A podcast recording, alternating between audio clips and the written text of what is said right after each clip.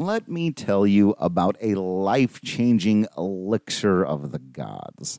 I'm talking about Strava Craft Coffee. I'm telling you, it will change your life. If you're like me and you drink a lot of coffee, you have noticed those negative side effects. I don't even get jittery that much, but it happens. It can mess with your stomach. It can make you feel run down later on. You can have the crash. As much as we love our coffee, we know all of these things are going to come with it. But you know what? Not with Strava. It has changed my life. It has made me a far more productive and awake and less shaky person as I deal with whatever I've got to deal with throughout the day. Some of these people on Twitter grab that Strava. It's rich in CBD. It's great coffee that you can purchase in either K cups for your Keurig. You can get whole bean, you can ground it yourself, or you can get it ground. Whatever way you take your coffee, they will ship it to you. It's delicious. There's all kinds of different uh, flavors that you can get, and it's good for you. It's actually good for you. I can personally vouch for the health benefits of CBD infused products, particularly Strava Craft coffee, that can really help to set uh, my equilibrium. It's good for you. You can try it if you want down at Carbon Cafe and Bar, Drip Denver, SloHi Coffee, uh, the Blue Sparrow Coffee, and Max Market. It's non psychoactive, you don't have to be afraid. You don't have to worry about any of the things that you may have heard uh, about what this crazy CBD stuff is. Is it marijuana? No, it's not any of those things. It's not psychoactive. Uh, you're not going to feel weird or different. It doesn't affect you that way.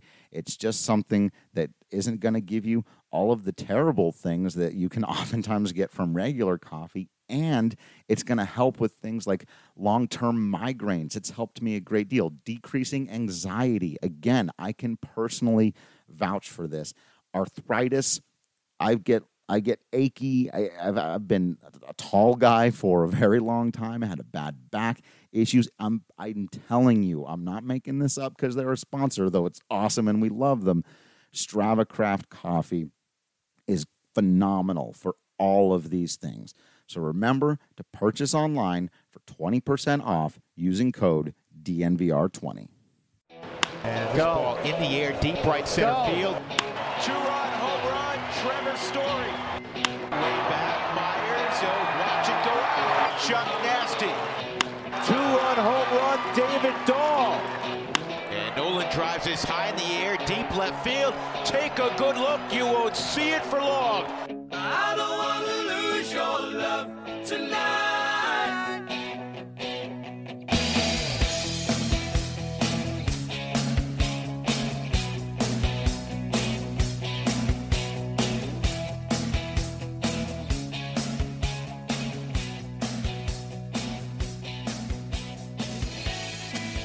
Welcome into the DNVR Rockies podcast presented by The Green Solution. Visit any one of their 18 Colorado locations or go online to mygreensolution.com and use that promo code DNVR20. It'll take 20% off your entire purchase. I'm your host, Drew Creasman, the managing editor of DNVR Rockies. With me today, uh, via the magic of technology, is of course our guy, Patrick Lyons. And uh, through the magic of quarantined isolation and also through being uh, a newly minted uh, honorable co-host of this podcast. My mother, Barbara Creasman, will also be throwing in some commentary because we have got to discuss any one of Ken Burns' baseball documentary. For anyone who's missed it, it is our plan over the next couple of weeks here to on Tuesdays and Thursdays at uh, from here on it'll be five o'clock mountain time. We did this at, at six o'clock on the first tuesday.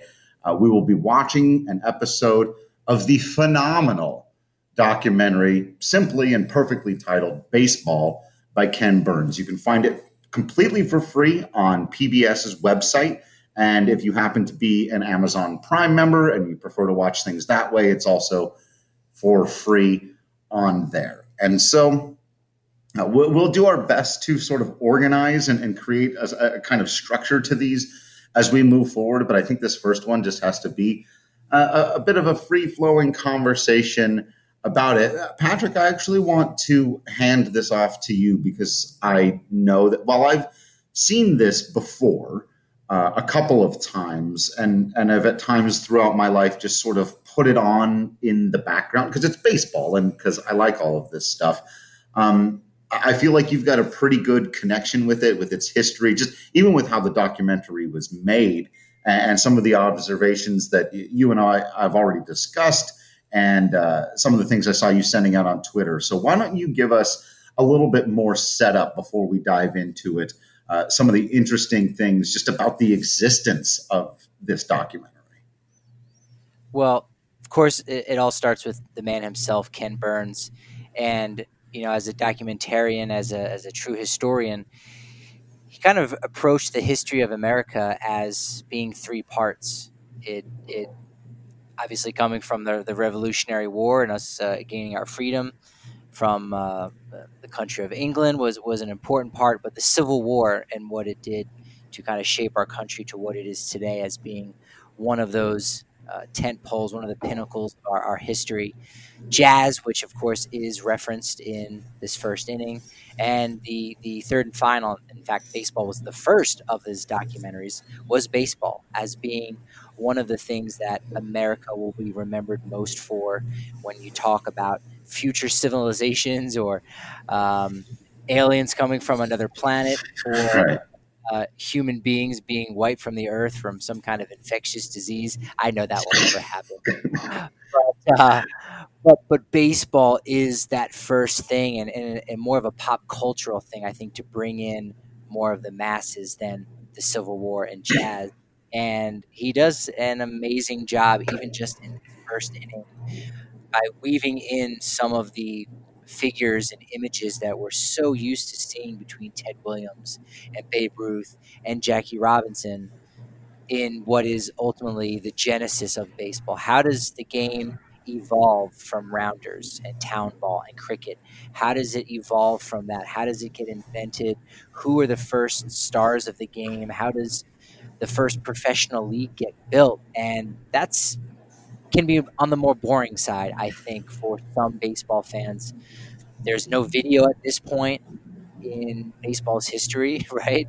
Uh, there's nothing but black and white photos. And uh, as I mentioned, for those that were following along uh, through the hashtag DNVR watches, I tweeted out that one of the key members of, of team that, that brought this together with Ken Burns for PBS was a gentleman by the name of Mark Rucker. He was the visual consultant. Uh, he owns countless photographs, uh, which he's, he's even donated now since he's retired. But he now resides here in Boulder, Colorado.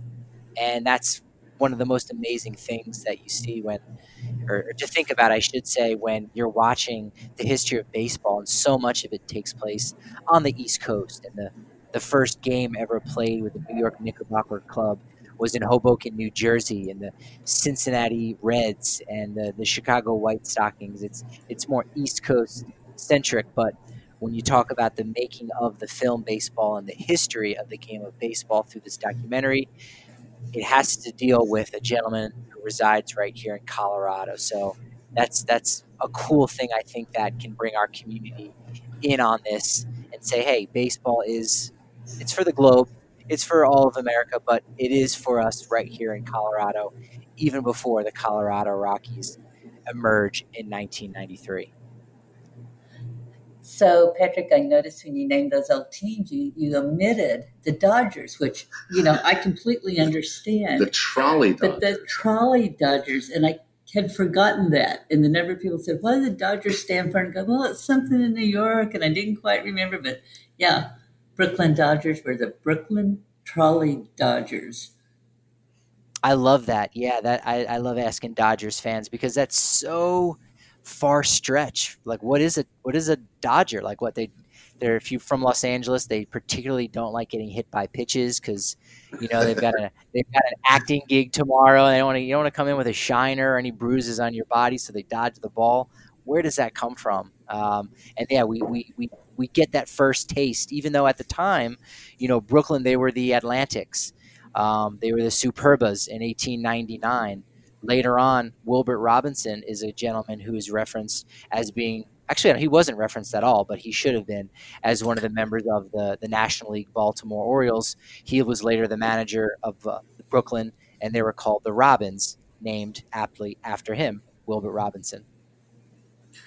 And also, there used to be a time where in baseball you, they would actually throw it at you, much like in dodgeball. And they they talked about we'll, we'll get into that a little Yeah. later, but as we're talking about Dodgers, uh, that was one of the things we saw in the thing today is remembering that there was a time very early in the game as they were trying to figure out what rules. You know, it's very easy to believe in our minds that you know one day there wasn't baseball and then abner doubleday sat down and wrote out all the rules that we have today and now the game exists but of course it's way messier than that Yeah, it would be nice if, if if it was as simple as that. Like you know, Dr. James Naismith, you know, putting a peach basket Yeah, up on a pole. Yeah. yeah, and, and say, hey, that's how basketball. Okay, we kind of know that. Uh, I think there's there's even a little more origin with with possibly Native Americans having something to do with uh, the creation of basketball as well. But yeah, it, it, it wasn't as simple as it being Abner Doubleday. Uh, what we I- I think it was a book I read that that actually had to deal with um, Albert Spalding and his trip around the, the country as he was trying to kind of brand baseball as being this American thing.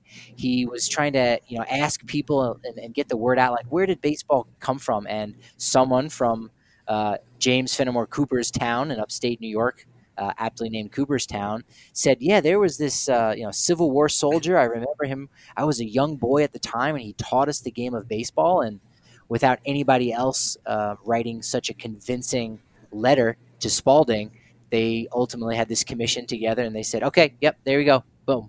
Albert uh, uh, Abner Doubleday, he invented it in Cooperstown. Let's go. yeah yeah let, let, let's just move on with our lives Whoever writes it down, right? Sure. uh, they they say the the victors write history, right? But um, the other thing before we jump into uh, some of these questions we've got here and some of the things that we found most compelling and some of the people that we found most compelling in this first inning and, probably moving forward as well uh, was another observation that you had pointed out on Twitter that I, I think just for everyone listening to this is I don't know, puts us at a couple of different places in time because we're going way back to like the 1830s for some of this stuff. Uh, but we're also going back to 1994 and a season, a summer without baseball. The last time uh, there was a summer without baseball. And we don't Yeah. know how much of it we're going to get. We're all very hopeful we're going to get some of it. Um, but I really appreciated that you remarked on the kind of ironic symmetry of this documentary first came out and Ken Burns, who, who I love, and, and I'm sorry if it feels like we're just out here talking about this documentarian and we, we absolutely love this man, but this is part of the reason why he showed us his love for the game of baseball when there wasn't any uh, several years ago. And now that we're trying to get through our lives without baseball, that they've made this doc free for everyone to watch and for us to be able to do podcasts like this. Man, thanks, Ken.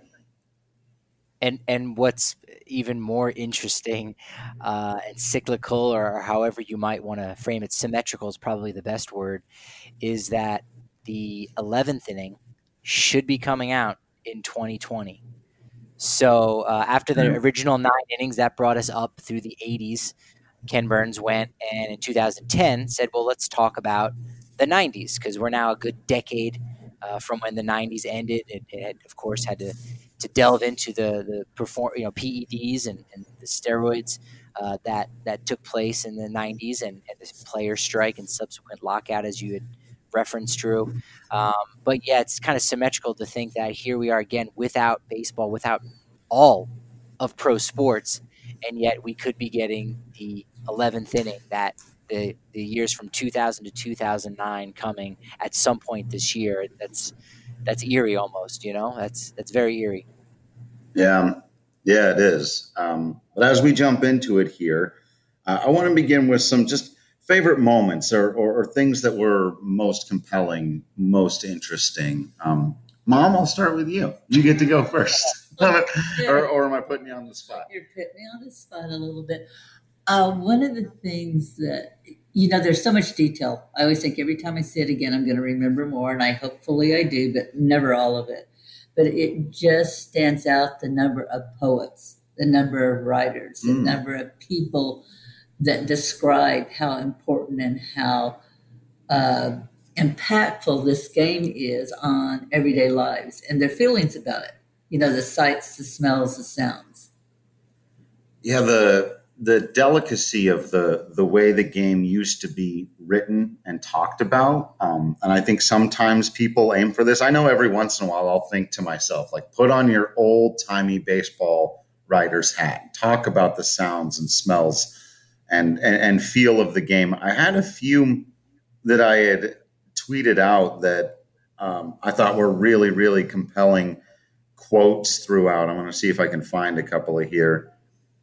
Of course, the best game that's ever been devised was a fun one. Um, just the line that stood out early when they talked about Hercules in Pigtown. That, that's right. The game of baseball was invented by Hercules in Pigtown, though not really, but still. um, oh, I really liked uh, a ball player. Which one? I can't remember now which one. I tweeted it out completely out of context, so not at all helpful to myself here. Um, but and this was still in the 1800s, who, who remarked after one of the big games, "Fortune did not favor us. We were beaten, but not disgraced." That should be on the tombstone of every baseball player. every baseball fan has has felt that uh, deep in their soul. a lot of eloquence in in the words that you know were chosen at that time by not just the players but those who covered the game because it was so much a part of of the culture there. There wasn't television. There weren't all these different avenues and sectors of society and even on, on the internet. Obviously didn't have that then either. But baseball was that one true thing and, and you had the most articulate folks in in the country watching this game and commenting on it just like that as you said. Yeah, it's pretty amazing. Did you have any uh, just kind of standout moments, kind of top line favorite takeaways from this rewatch? I think it was just all the characters. I I'd kind of I, I don't know how when the last time is that I had seen this. I, I owned it on VHS when it originally came out, and uh, then owned it on DVD when that came over. Um, but I, I remembered that you know the first inning is a little slower. You know, it sets the table. It might not be as interesting for other people. I might have been watching it with my wife, so I was thinking, eh, she might not be into it quite as much. Uh, but for me, you know, watching it solo like this, you know, doing the live tweeting, it, it really got me pumped up, and it, it felt like there was a lot of meat left on the bone, only like scratching the surface on some of these players, these early stars of the game. Like we don't know anything about them, but we just know these quirky stories of, of Mike King Kelly standing up in the middle of a game when the ball is popped up in the air over to his bench. And because, as was the rule at the time, they didn't specify that you had to make a substitution before a pitch, he said, Mike Kelly, now in the game, boom, makes the grab. You know, they're second out of the inning. And like go, wait, a minute, hold on. Oh, yeah, hold on. like WWE tag in, right? Exactly right. And they go, okay, hold on. You gotta, you gotta do it before the pitch. You gotta hold on to the little rope in the corner before you tag your partner. And if the ref doesn't see it, it doesn't count. That's that's true in both sports. Um, right, right. I think You- you, you know, Mike- ball with your cap, it ought to count. Does it count? Oh yeah, they had to write a specific rule about that. I loved. Um, I think it might have been a Walt Whitman line about how it's a fundamentally democratic game built on the principles of fairness that has always tolerated cheating. That boy, that still rang through too. What wasn't it? That still feels very true, doesn't it? And I think it was Robert Creamer talking about the distance of between, you know, from Mm. home plate to first base being, you know, That ninety was feet. cool. It was, if it was ninety four feet, would we have so many Uh-uh. you know, close plays? It's just, it's amazing. Sport's amazing. Yeah, the difference between 88 and 94, right? So that wasn't like a new. Like that's one of the things that's always stuck with me about this documentary, and I think about it. I would say once a week when we're down at the ballpark, Patrick, that I'll look out there and go, "This game is perfect." Not it's, and we all know it isn't, and we know I want electronic umpires and and, and all these other things to change, but at its base, at its fundamentals, I, am thinking about what Robert Creamer said. Uh, one of the very first things they do is talk about the size and circumference of the baseball and the exact number of stitches. Always has been, forever will be. But yeah, it has to be 90 feet to first base. Uh, it, it, has to be this weird diamond shape. It also has to be. Uh, Bob Costas talked about it being asymmetrical. The, the, the importance of the beauty of the the asymmetry of it. That's always been one of my favorite parts about this conversation. And I think, yeah, when you when you realize all the ways the game the game has worked, and they didn't have athletes like Trevor Story back then, but still, a ball hit three feet to his right with a pretty good runner going. That's a tough play. Why? Because of the way the game was designed from the very beginning. It's it's really incredible. And it wasn't a game. Oh, go ahead, hmm. Barbara. Pitcher. I was just going to say the distance between the pitcher and batter and how, and you can throw a ball almost 100 miles an hour. They do. and how long? Yeah, it's pretty amazing. You, you mentioned Trevor Story being an athlete and how you know, you, you look at those early players, and while they were all fit, I mean, pretty much everyone in America was was fit. You, you worked in a factory. I mean, those are the those are the jobs you had at the time, essentially. But less cornstarch. Sure, yeah. a whole lot less. Yeah, um, but but ultimately, to be a ball player was was to be a rogue. It, it this it was not a, a, career people aspired to be. It was it was almost like an extension of, of being part of a carnival and being part of a circus because you just you just didn't do that. It was a game for for children to play, and some you know chosen few were able to maybe make some money off it, but it wasn't a real career to aspire to. Now it's it's still a very challenging career to to uh, to have, you know, because there are only so many jobs in, in Major League Baseball. But now it's something when you have a, you know, you have a boy or, or even a little girl, you say they're they're going to be a, a, a pro athlete someday, and baseball was that first pro sport in America, and yet you you did not want your child to to become one of these guys who gambles and drinks and you know and, and, and carouses the way they did. There there was one player I, I can't remember who it was. It, maybe it'll it'll come back to me. Maybe it was Jim Devlin. Um, but talking about you know there was a private eye put on him, and they said he was found in a saloon at you know 3 a.m. Uh, in the morning slash night drinking lemonade, and he said, "Sir, that was not lemonade. I was I was straight up drinking whiskey." I never been, drink lemonade that early in the morning. Yeah, yeah, that might have been Kelly. That might have been my guy. But was it Spalding that borrowed the eight hundred dollars from his mother to start his business? And she didn't really wasn't excited about baseball, but hey, you know. It's amazing how the story of getting loans from family members uh, and becoming uh, at the top of a certain industry can can really continue all throughout time. So, uh, yeah, Spalding was was quite the the innovator, great athlete himself too. I mean, think about that. It's that would be as if Tom Brady decided to start his own sporting company and new state of the art oh, no, no, shoulder no. pads and helmets. All right, maybe it wasn't the best example right now. Sorry. Everyone's a little sensitive about Tom Brady right now, Pat. Terrell Davis. Okay, how about him? Let's go with that. But yeah, it was he was an amazing guy.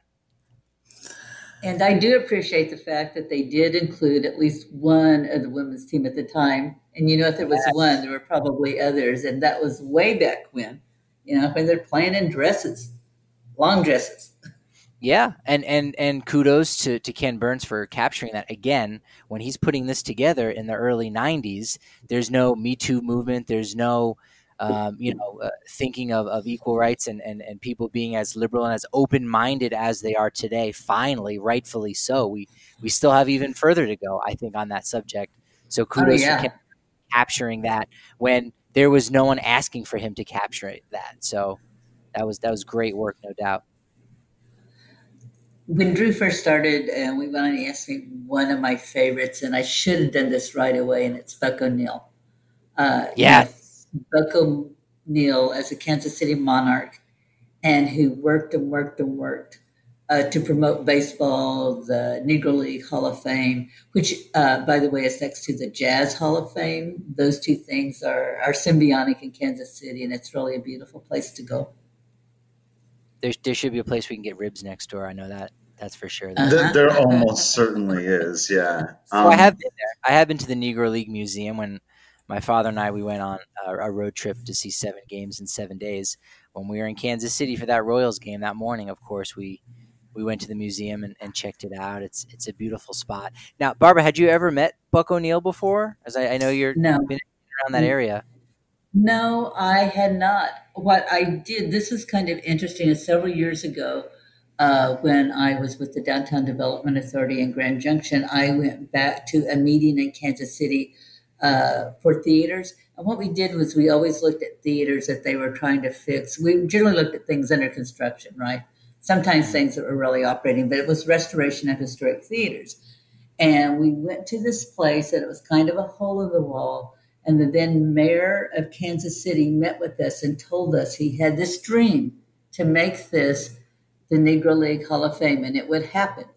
And it really was, the space wasn't an old theater. There was an old theater across the street, and oh, now I'm embarrassed. I don't remember what it is. That lots and lots of, of famous uh, groups came through back in the day because this is at 15th and Vine, 16th and Vine, Kansas City. Kansas City people hit area, us up. Jazz area.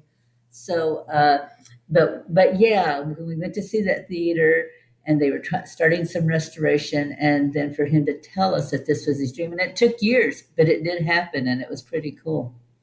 Yeah, the Gem Theater is the one you're thinking about across the street. Yes.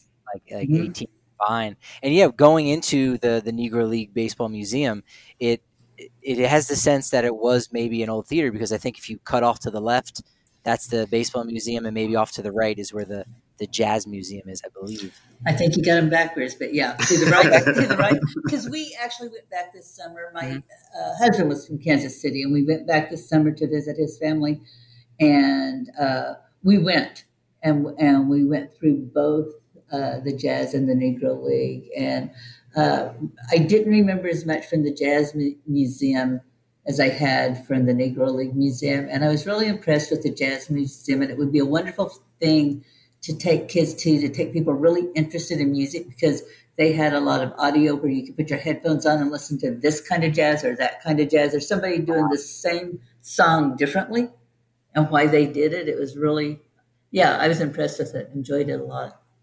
very cool well drew we're glad to have you on the barbara and patrick show thank you for joining us today This is uh, phenomenal. It's the least amount of work I've done on a podcast in a while. In fact, it's so funny. It's funny you mentioned that. I was going to say something like a while ago. Now I totally forgot what it was based on like two topics ago.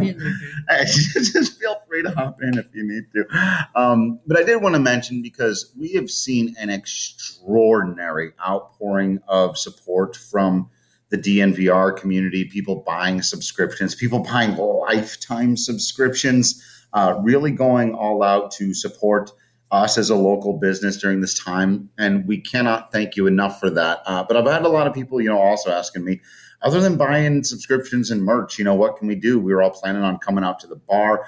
One of the things you can do is to help out our sponsors. And of course, as you know, our, our sponsor right now, In We Go, probably not having the best of times considering their whole thing is about getting everybody out to go to events. But I think we all know someday we're, we're going to be going to events again.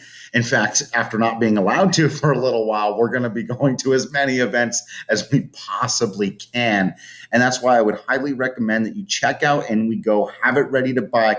If you if you buy it now, you know, again, you- you're kind of helping them out. If you end up using it more later, it's a lot like buying a gift card to to a restaurant or or any other place. In we go is really the best way to take in events in Denver anyway. It's a monthly flat fee that doesn't come with any of those ridiculous fees that you've got to pay, convenience nonsense when you buy a ticket online. That stuff drives me crazy. They've got Nuggets, Avs, Buffs games, Rockies games, of course, concerts, uh, beer festivals. So when all of those things come back your way uh, to make sure you're experiencing them in the best way possible is in we go. And you know, if you, you sign up for it today, let them know I'm helping you out. I'm helping out our friends at DNVR, and I plan on using this service as soon as it would be a smart and safe thing to do. But uh, th- they're a great, great company, a great organization, um, and like a lot of people, they're they're going to be going through a tough time right now. So if it's you know within your means, while you're watching these documentaries, uh, check them out. Get yourself a sub. And if you're single, you can get. Oh, yeah, Go ahead. yeah. Go, go ahead. I was going to Patrick. say, I was going to say, if you're if you're single and you're like, well, I, I don't want to go to a show by myself. i I want my friends to come with me. If you only have your your single person, they give you a really good price on tickets if you want to pick up that second one. If you want to go solo, hey, that's great. But if you know you want to uh, bring a date or a friend along, they actually have really good deals where you get your ticket for free, right, as a member, and then boom, you can go pick up an extra ticket for a buddy. So that's that's a, a great feature if you're single, no doubt. I was just going to suggest, and so I don't have the sponsor things in front of me, but if we're going to be doing uh, more of these, right? We're going to watch all of Ken Burns. This is time for like kind of like dinner and a movie. Get your Breck Brew, get your Beau Jo, take Oh, right. You know what? Beau Jo's is doing a thirty percent off deal right now. Uh, if- Yeah. If you you know do a delivery with DoorDash um, Yeah. or or with a takeout. Uh, Ali just sent us that, and it wasn't my particular read for today, so I'll get you the specific information on it. But yeah, I, I agree. Dinner and a movie, dinner and a drink and a movie. Davis Wine and Liquors is another sponsor. Davidson's. Davidson's. Okay. They will deliver stuff liquor to your door. And so even so, if you have to stay at home, and we're going to do this, yeah, think of it. Let's do a little event here. Let's have some drinks and some good pizza. And Beau Jo's has a lot of different things. I don't have one where I live, so you know the menu better than I do. But they, get a salad. You can get. I mean, they got wings. and If yeah, if Okay. pizza's not your thing, there's there's definitely other stuff. If pizza is your thing, I've heard there's this bread thing they've got that's really good. they got that honey cheese bread mentioned. Yeah. I eating, but I hear it's really So, so between Bo- be- between Beau Jo's, Davidson's, and what we were doing with these watches, it's it's Beau Jo's, booze, and baseball. Let's do it. I like it. Love yeah. it. Hashtag Beau Jo's Booze and Baseball. All right, I think we're actually going to pause this conversation here. Uh, there was a lot to talk about. We kind of just kept going and going. It was a lot of fun, but uh, I figured that this would be a good place at the half point mark to sort of wrap it up uh, f- for this segment. There's going to be another podcast on the first inning. Also, maybe this will give people some time to get caught up if you have not yet watched the first episode, the the first inning of the Ken Burns baseball documentary. You've got a little bit of time to do it now before the second half of this podcast uh, will come out here um, in the next few hours, probably at the very latest by uh, the following morning from when you are listening to this. So, uh, just one last r- reminder that you know if you're thinking of ways to to try to help out and support people, we appreciate all the subscriptions and all of those things as well. But please do keep our sponsors in mind. And Breckenridge Brewery is really doing some phenomenal things to help everybody out. Uh, they're delivering not just the, the Breckenridge brew, but they, they've got food uh, from their brewery. It's really fantastic. It's it's been really good going down there and getting food, which of course we're not going to be able to do here for a little while. So I cannot recommend it highly enough. Their 15 pack of a variety pack is really a good way to keep yourself some variety while you're stuck inside. So use the Drizzly app for Breck beers and uh, to get the delivery. That that like I said, that 15 can sampler is really the way to go. Uh, you can pick up food or beer at the farmhouse down at the brewery in Littleton. They will even bring your to go order out to your car for you. So if you're somebody that's you know frustrated by all this, you'd still like to go out, but you're also tr- still trying to be smart. These are the ways uh, that we can help people out and and get this thing done. Whether you're looking for Strawberry Sky, that Hop Peak IPA, which I absolutely love, the Colorado Core, whatever it is, you know you don't have to go through this time without your favorite beer and without some pretty great food. Give them a call, drive down there out there. Uh, there's also a Breck beer locator that you can get if you've got that Drizzly app. So make sure you're taking care of yourself and taking care of your Breck situation.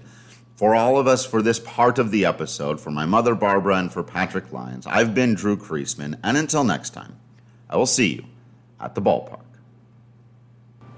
You can also make great use of Davidson's beer, wine, and spirits, locally owned in Centennial and Highlands Ranch. They will deliver booze to your door. Download the app for incredible deals and sign up for their loyalty program. They've got Breck Brew as well, so if you're not close enough to that brewery, you're closer to these Davidson's wine and spirits, hit them up. They got the DoorDash thing figured out. Uh, they've got the best offers you're going to find anywhere. Check out the app for the deal of the day. You can even request products to be ordered into the store. So download that app to get incredible deals, sign up for the loyalty program, and get that stuff delivered to your door so you can keep having your party, but you can keep being safe.